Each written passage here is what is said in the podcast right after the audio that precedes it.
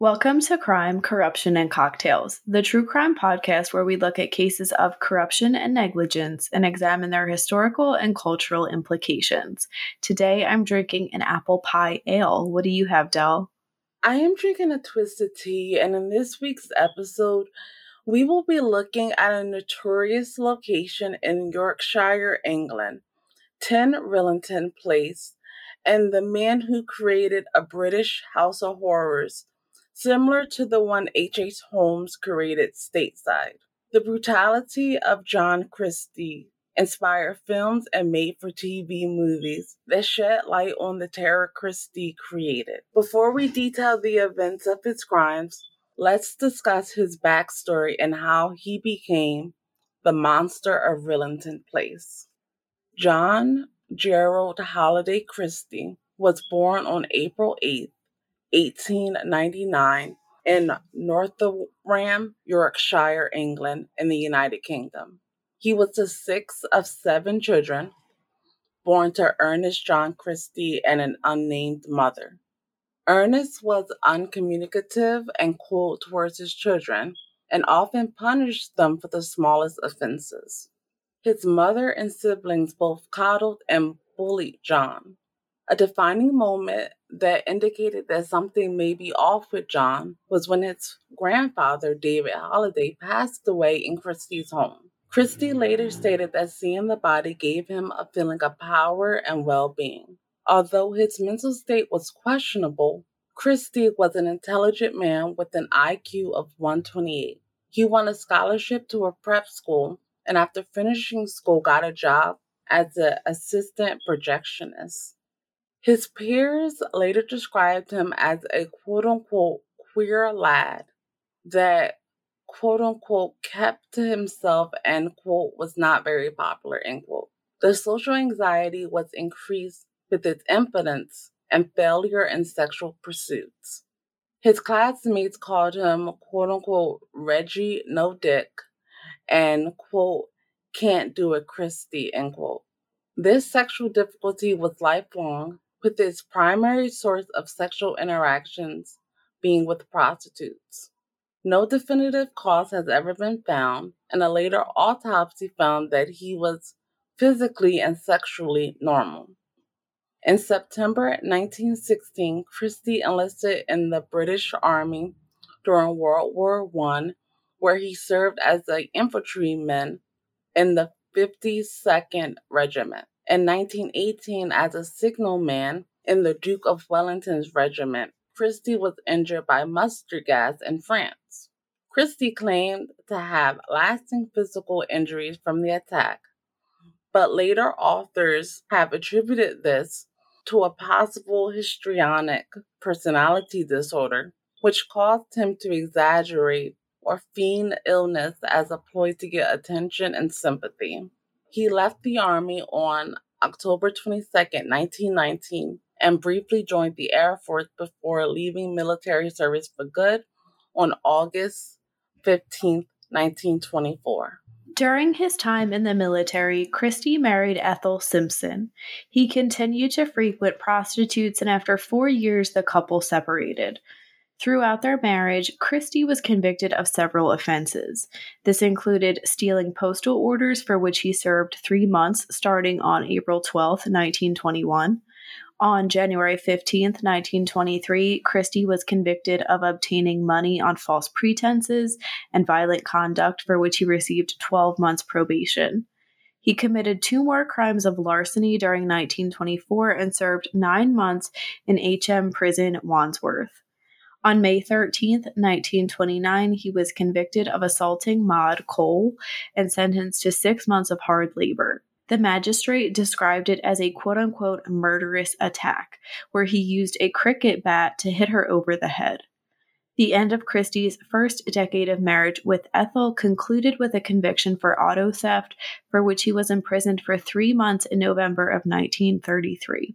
In 1934, after being released from prison, Christie reunited with Ethel, continuing to see prostitutes. He did end his string of petty crimes, though. In 1937, the Christies moved to the top floor flat of 10 Rillington Place in Notting Hill. They moved to the downstairs flat in December 1938. The house was a three story brick and terrace built in the 1870s during a time where the construction standards were poor.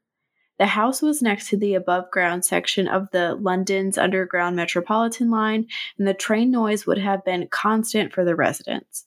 In 1943, Christie met Gladys Jones while working with the War Reserve Police during World War II.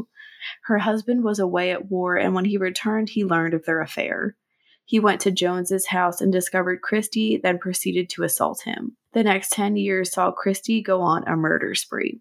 The first person Christie admitted to killing was Ruth Fuerst, a 21 year old Austrian munitions worker who supplemented her income by occasionally engaging in prostitution. Christie claimed to have met Fuerst while she was soliciting clients in a snack bar in Ladbroke Grove. According to his own statements, on August 24, 1943, he invited Fuerst to his home to engage in sex. Afterward, Christie impulsively strangled her on his bed with a length of rope. He initially stowed Fuerst's body beneath the floorboards of his living room, then buried it in the back garden the following evening. Soon after the murder at the end of 1943, Christie resigned as a special constable. The following year, he found new employment as a clerk at an Acton radio factory. There, he met his second victim, colleague Muriel Amelia Eady. On October 7, 1944, he invited Eady back to his flat with the promise that he had concocted a quote unquote special mixture that could cure her bronchitis. Eady was to inhale the mixture from a jar with a tube inserted in the top. The mixture was, in fact, Friar's balsam, which Christie used to disguise the smell of domestic gas. Once Eady was seated, breathing the mixture from the tube with her back turned, Christie inserted a second tube into the jar connected to a gas tap. As Eady continued breathing, she inhaled the domestic gas, which soon rendered her unconscious. Domestic gas during the 1940s was coal gas, which had a carbon monoxide content of 15%. Christie raped and strangled Eady before burying her alongside Fuerst. During Easter of 1948, Timothy Evans and his wife Beryl moved into the top floor flat at 10 Rillington Place, where Beryl gave birth that October to their daughter Geraldine. In late 1949, Evans informed police that his wife was dead. A police search of the building failed to find her body, but a later search revealed the bodies of Geraldine, and a 16 week male baby. The postmortem revealed that both mother and daughter had been strangled and that Beryl had been physically assaulted before her death, shown by facial bruising. Evans at first claimed that Christie had killed his wife in a botched abortion operation, but police questioning eventually produced a confession. The alleged confession may have been fabricated by the police, as the statement appears contrived and artificial. After being charged, Evans withdrew his confession and once again accused Christie, this time of both murders. On January 11, 1950, Evans was put on trial for the murder of his daughter, the prosecution having decided not to pursue a second charge of murdering his wife. Christie was a principal witness for the Crown. He denied Evans' accusations and gave detailed evidence about the quarrels between him and his wife.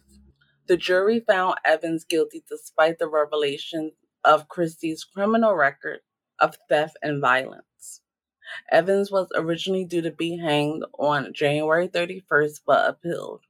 After his appeal on the 20th of February had failed, Evans was hanged at H.M. Prison, Pentonville, on March 9, 1950.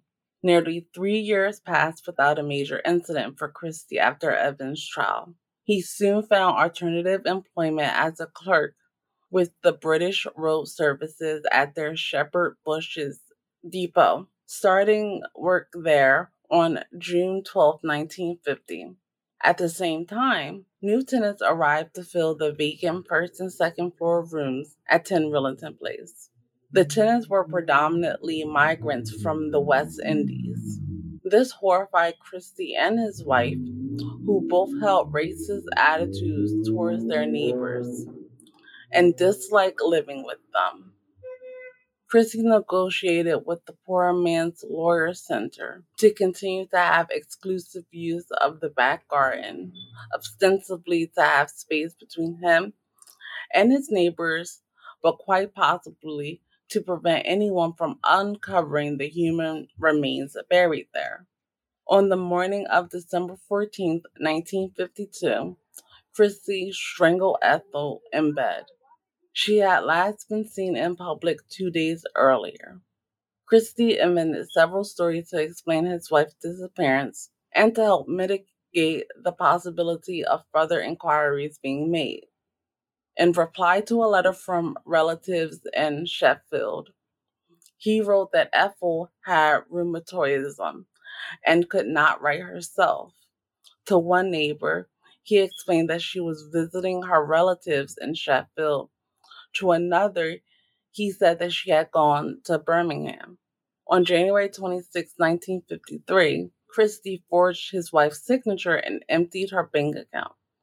Between January 19th and March 6th of 1953, Christie murdered three more women he invited back to 10 Rillington Place Kathleen Maloney, Rita Nelson, and Hectorina McLennan. For the murders of his final three victims, Christie modified the gassing technique he had first used on Eady. He used a rubber tube connected to the gas pipe in the kitchen, which he kept closed off with a bulldog clip. He seated his victims in the kitchen, released the clip on the tube, and let gas leak into the room. The Brabin report pointed out that Christie's explanation of his gassing technique was not satisfactory because he would have been overpowered by the gas as well. It was established that all three victims had been exposed to carbon monoxide. The gas made its victims drowsy, after which Christie strangled them with a length of rope. As with Eady, Christie repeatedly raped his last three victims while they were unconscious and continued to do so when they died. When this aspect of his crimes was publicly revealed, Christie quickly gained a reputation for being a necrophiliac. One commenter has cautioned against categorizing Christie as such. According to the accounts he gave to the police, he did not engage sexually with any of his victims exclusively after death. After Christie had murdered each of his final victims by ligature strangulation, he placed a vest or other cloth like material between their legs before wrapping their semi naked bodies in blankets, in a similar manner to the way in which Beryl's body had been wrapped, before stowing their bodies in a small alcove behind the back kitchen wall. He later covered the entrance to his alcove with wallpaper. Christie moved out of 10 Rillington Place on March 20th, 1953, after fraudulently subletting his flat to a couple. The landlord visited that same evening and finding the couple there instead of Christie, demanded that they leave first thing in the morning. The landlord also allowed the tenant of the top floor flat Beresford Brown to use Christie's kitchen. On March 24th, Brown discovered the kitchen alcove where he attempted to insert brackets into the wall to hold a wireless set. Peeling back the wallpaper, Brown saw the bodies of Maloney, Nelson, and McLellan. After getting confirmation from another tenant in Rillington Place that there were dead bodies, Brown informed the police and a citywide search for Christie began. After leaving Rillington Place, Christie had gone to a Rowton house in King's Cross and booked a room for seven nights under his real name and address. He stayed for only four nights, leaving on March 24th when news broke of the discovery at his flat. Christie wandered around London, slept rough, and spent much of the day in cafes and cinemas. On the morning of March 31st, Christie was arrested on the embankment near Putney Bridge after being challenged about his identity by a police officer, P.C. Thomas Ledger. When the police searched Christie, they discovered an old newspaper clipping about the remand of Timothy Evans among the personal items on him. Christie initially admitted only to the murders of the women in the alcove and of his wife during police questioning. When informed about the skeletons buried in the back garden, he admitted responsibility for their deaths as well. On April 27, 1953, he confessed to the murder of Beryl Evans, which Timothy Evans had originally been charged with during the police investigation in 1949, although for the most part he denied killing Geraldine. On one occasion following his trial, Christie indicated that he may have been responsible for her death as well, having said so to a hospital orderly. It is speculated that Christie would not have wanted to readily admit his guilt in Geraldine's death in order not to alienate the jury from his desire to be found not guilty by reason of insanity and for his safety from fellow inmates. On June 5, 1953, Christie confessed to the murders of Eady and Fuerst, which helped the police identify their skeletons. Christie was tried only for the murder of his wife Ethel. His trial began on June 22, 1953. Christie pleaded insanity, with his defense describing him as, quote, mad as a marsh hare, end quote, and claimed to have a poor memory of the events. Dr. Matheson, a doctor at HM Prison Brixton, who evaluated Christie, was called as a witness by the prosecution. He testified using medical terminology of the time that Christie had a quote unquote hysterical personality, but was not insane. The jury rejected Christie's plea and, after deliberating for 85 minutes, found him guilty. He was sentenced to death by Mr. Justice Finnemore. Christie was hanged at 9 a.m. on July 15, 1953 at HM Prison, Pentonville. His executioner was Albert Pierrepoint, who had also hanged Evans.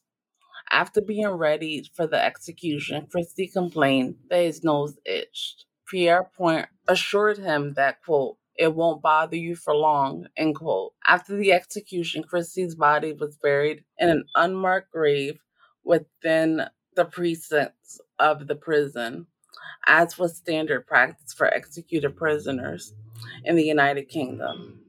Jenny, what are your thoughts on John Christie and his crimes at 10 Rillington Place? Before we started recording, I had told you I had never really heard of this before. And it's always so creepy when you hear about people keeping bodies in their house. Ugh, there's something just foul about that. His technique with the gassing is bizarre to me, but I guess, I don't know, I guess he maybe wanted to keep his hands clean in a way. And I think the biggest thing for me about this case is it's so sick that Timothy Evans, an innocent person, died for a crime he didn't commit, especially. I mean, I guess he was being accused of being like a family annihilator, and that was the furthest thing from the truth. And and it's just it's upsetting to hear that, especially when he Christie then went on to go kill more people. Disgusting. What do you think? I definitely agree. And I think, you know, starting with Timothy Evans, the police definitely have always had a blind spot and tunnel vision, really, when it comes to connecting a surviving family member with the murder of the others. And the fact that they would just take in John Christie's word and not looking at the fact that he also had access and he had past convictions related to lying, related to fraud and larceny. Like, why wouldn't you take that into account instead of just believing everything that he has said? And unfortunately, Timothy couldn't be exonerated before the state took his life. Um, more broadly, when it comes to Christie, he was definitely mentally disturbed in some way. I know that he was competent to stand trial, but there's no way that you go through a whole decade finding different ways to sort of perfect a killing method and there not be something wrong with you. As with a lot of cases that we covered before, he definitely had a horrible upbringing, both at home and at school. I can't believe some of the things that they would call him, and I do feel bad for that. But at the end of the day, he should have found a better way to, you know, deal with his demons. Mm-hmm. In addition to the victims John Christie killed, he had another, Timothy Evans, who he framed and sent to the hangman. Unfortunately, this is not a unique situation, and the criminal justice system does not have many protections for those who are set up in this way. In the United States criminal law, a frame up or set up is the act of falsely implicating someone in a crime by providing fabricated evidence or testimony. While incriminating those who are innocent might be done out of sheer malice, framing is primarily used as a distraction. Generally, the person who is framing someone else is the actual perpetrator of the crime. In other cases, it is an attempt by law enforcement to get around due process. Motives include getting rid of political dissidents or quote unquote correcting what they see as the court's mistake. Some lawbreakers will try to claim that they were framed as a defense strategy. Frame ups may use conspiracy theories to hide the true crimes of the accused. A frame up where a police officer shoots an unarmed suspect and then places a weapon near the body is a form of police misconduct known as a quote unquote throwdown. This is used to justify the shooting by making it appear that the officer fired in self defense or to defend other bystanders. The Innocence Project says that between 2 and 5% of all inmates currently incarcerated in the United States are innocent. That means that possibly more than 100,000 people in the United States have been falsely convicted or framed for crimes they did not commit. While not all are indicative of a planned out frame up, it does show the results of the criminal justice system getting it very wrong. The two main ways someone is framed are through fabricated evidence and perjury. False evidence, fabricated evidence, forged evidence, fake evidence, or tainted evidence is information created or obtained illegally in some way to sway the verdict in a court case. Falsified evidence could be created by either side in a case, including the police or prosecution in a criminal case, or by someone sympathetic to either side. Misleading by suppressing evidence can also be considered a form of false evidence by omission. A false accusation is a claim or allegation of wrongdoing that is untrue and or otherwise unsupported by facts. False accusations are also known as groundless accusations or unfounded accusations or false allegations or false claims. They can occur in any of the following contexts. Informally in everyday life, quasi judicially, such as an arbitration panel or tribunal board, and judicially.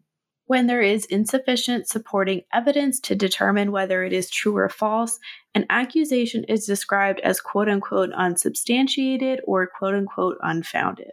Accusations that are determined to be false based on corroborating evidence can be divided into three categories a completely false allegation in that the alleged event did not occur, an allegation that describes events that did occur but were perpetuated by an individual who is not accused and in which the accused person is innocent, and an allegation that is false in that it mixes descriptions of events that actually happened with other events that did not occur.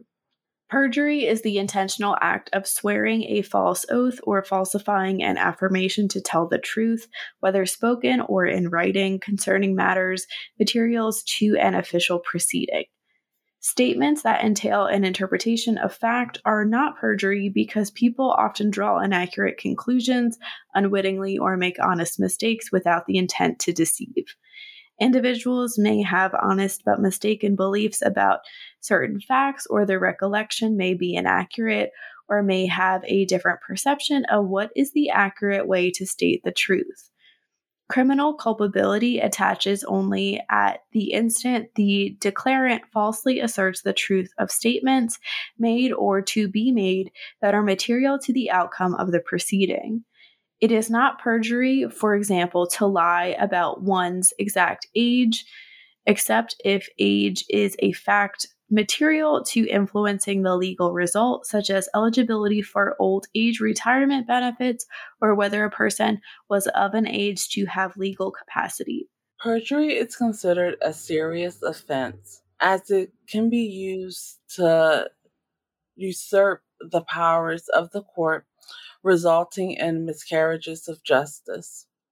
In the United States, the general perjury statute under federal law classifies perjury as a felony and provides for a prison sentence of up to five years. Perjury is a statutory offense in England and Wales. A person convicted of perjury is liable to imprisonment for a term not exceeding seven years or to a fine or both.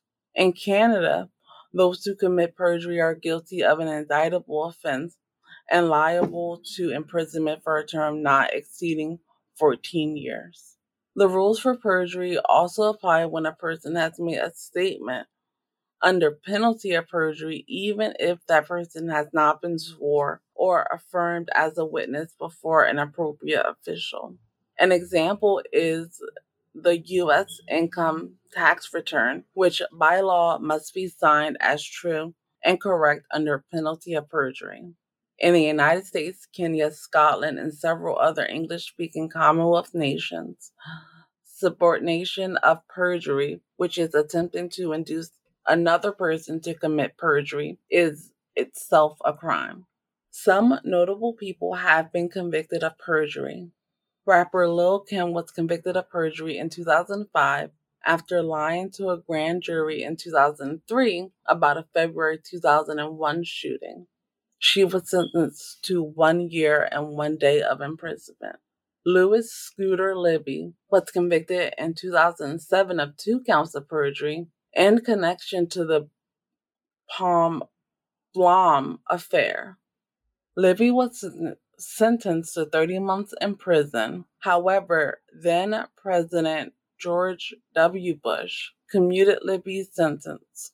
Former Detroit Mayor Kwame Kilpatrick was convicted of perjury in 2008.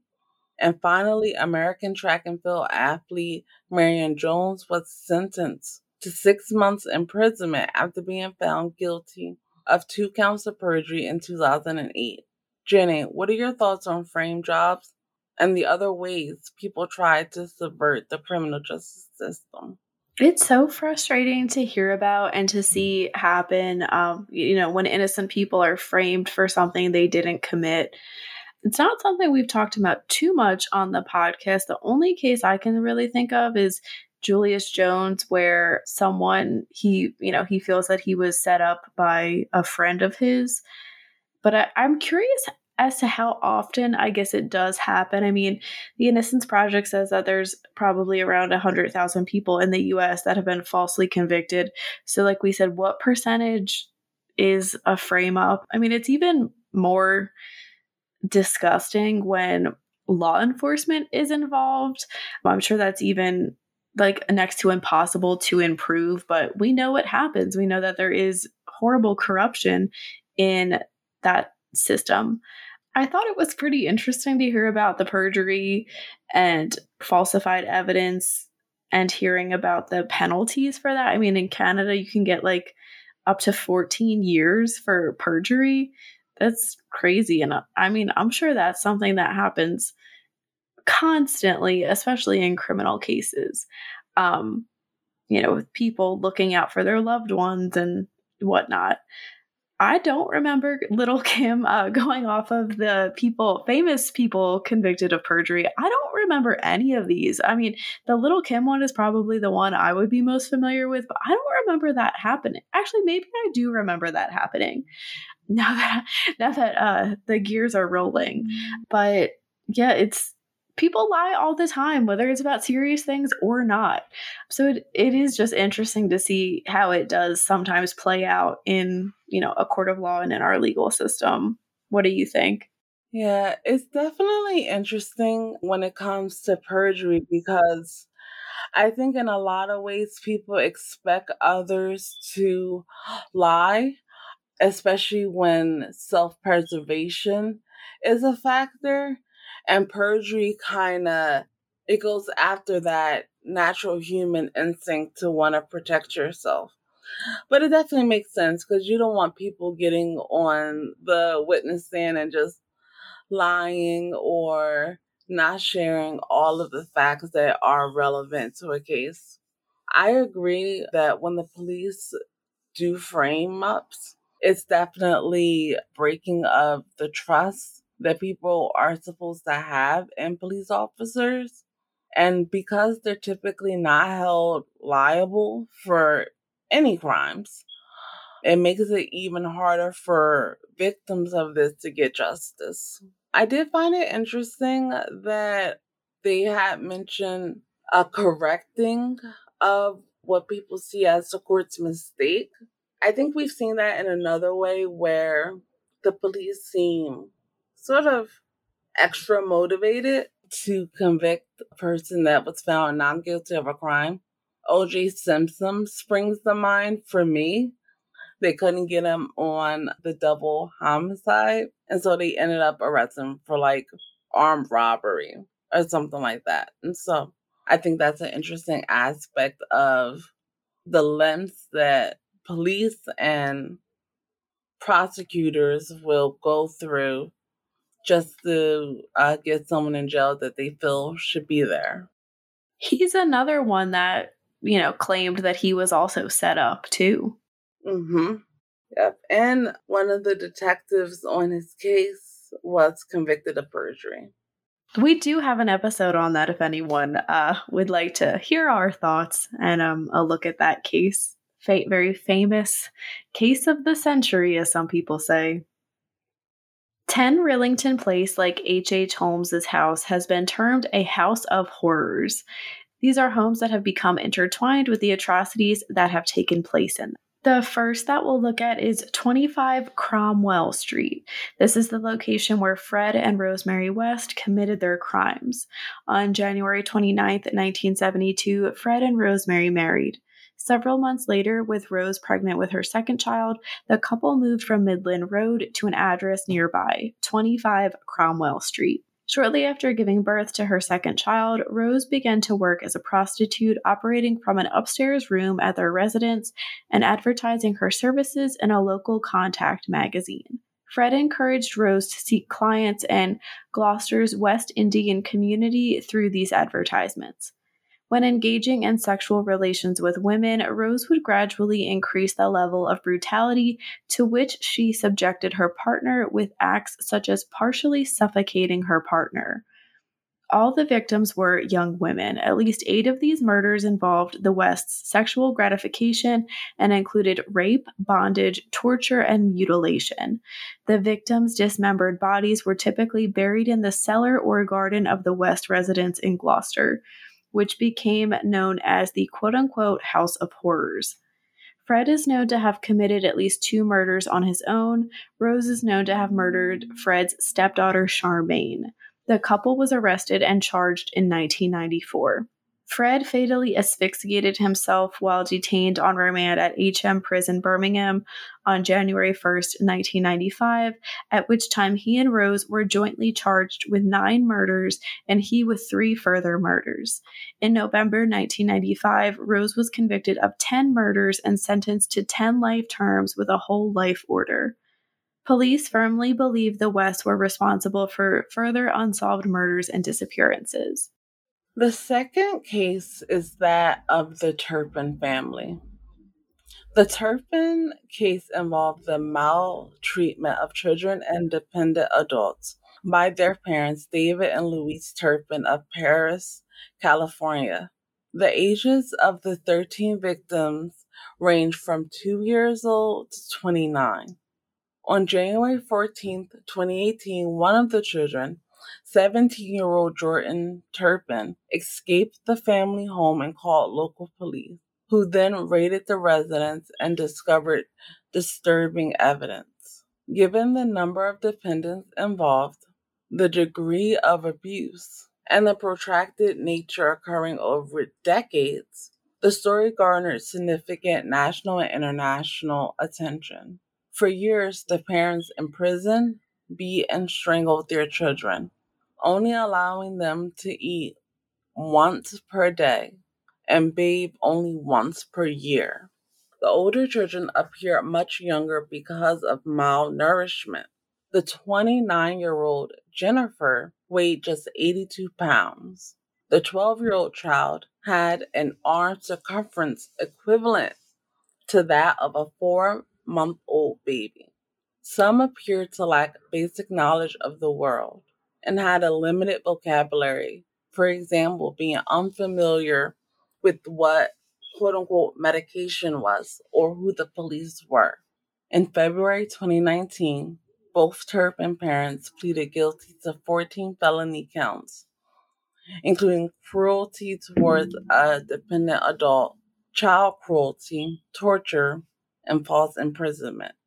In April, they were sentenced to life imprisonment with the possibility of parole after 25 years. In August 2019, five of the younger children were adopted by an abusive family who further tormented them. Allegations included quote, hitting them in the face with sandals, pulling their hair, hitting them with a belt, and striking their heads, end quote. They were forced to eat excessively and then forced to eat, quote unquote, their own vomit and the foster father was accused of quote grabbing and fondling them and kissing them on the mouth end quote. The foster family was arrested and charged with abusing multiple children in their care. In early 2020, the Riverside County Deputy District Attorney reported that the children were living independently, working and going to school, and that one had graduated from college an investigation for the ABC News Magazine 2020, which chronicled the case for the November 2021 special Escape from a House of Horror, reported that some of the Turpin children are now being neglected by Riverside County Social Services.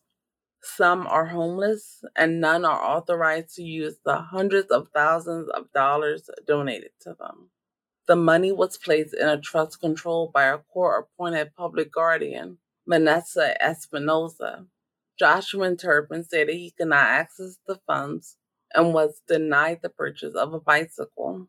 During an interview with Diane Sawyer for the 2020 special, Jordan stated that she was released without warning from a foster home with no life skills, no plans for housing, or knowledge of how to give food and health care.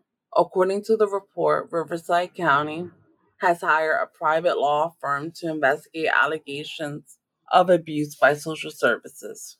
In a final update in July of 2022, the Turpin siblings filed lawsuits in California's Riverside County Superior Court against the foster care agency that placed them in a home where they were allegedly subjected to further abuse and neglect.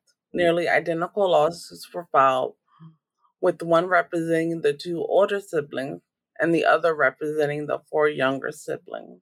Riverside County Foster Family Network and ChildNet Youth and Family Services were also named as defendants in the lawsuit.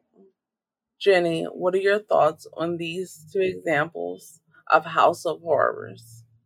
There are two incredibly disturbing cases I honestly try to avoid anything related to Fred and Rose West as much as I can because it is so upsetting and vile to me. Rose absolutely deserves all 10 of those life sentences.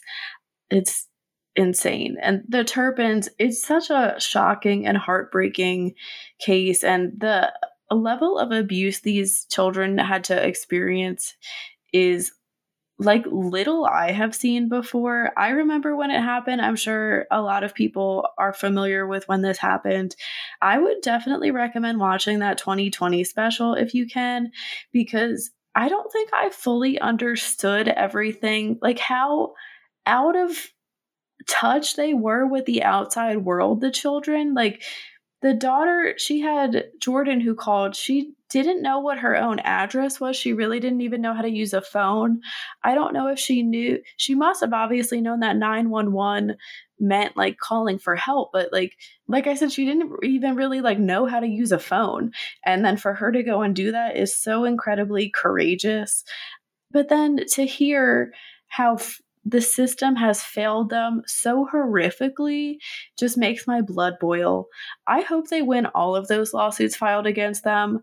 And this is the kind of stuff that makes people so weary and like not trusting of social services and foster families and adoption because this stuff happens. And it seems like it happens a lot. I don't know statistics on it, but of course, the news is going to hear about the bad things more than the good things. And I just don't understand how parents are capable of treating their children this way. It's despicable. And I'm sure if anyone is familiar with this case, you remember the photos of the family like all dressed similarly at the parents' vow renewal in Vegas. And I don't know, like the way they almost like I don't want to say flaunted what they did, but the way they tried to like normalize themselves and then, you know, like forcing their children to go back home and having to deal with all this abuse, it just blows my mind. Like I said, I really recommend looking into it. It's something I would like to dive into a little more. I hadn't heard about this most recent update, but like I said, I hope they win. They deserve it. And I hope they have a much peaceful, easier life ahead of them, all of them. What do you think?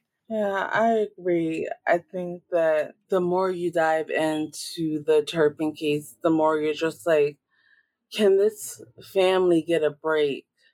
Like, you think that you're free from one troubling situation just to end up in another. And it's sad. And I definitely feel for them. And I definitely think that there were individuals that fell through the cracks that Riverside Child Protective Services were supposed to be fixing.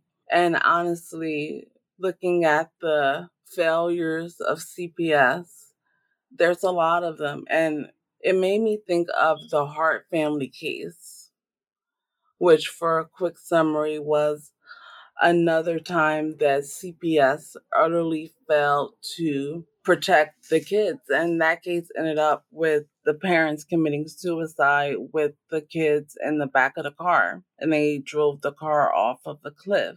And while I'm happy that that didn't happen in this situation, it definitely could have turned out very bad for the people that were involved.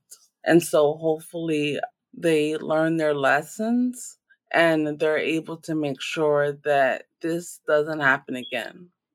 That wraps up this week's case. Thank you for listening. Let us know in the comments what you think about John Christie and 10 Rillington Place.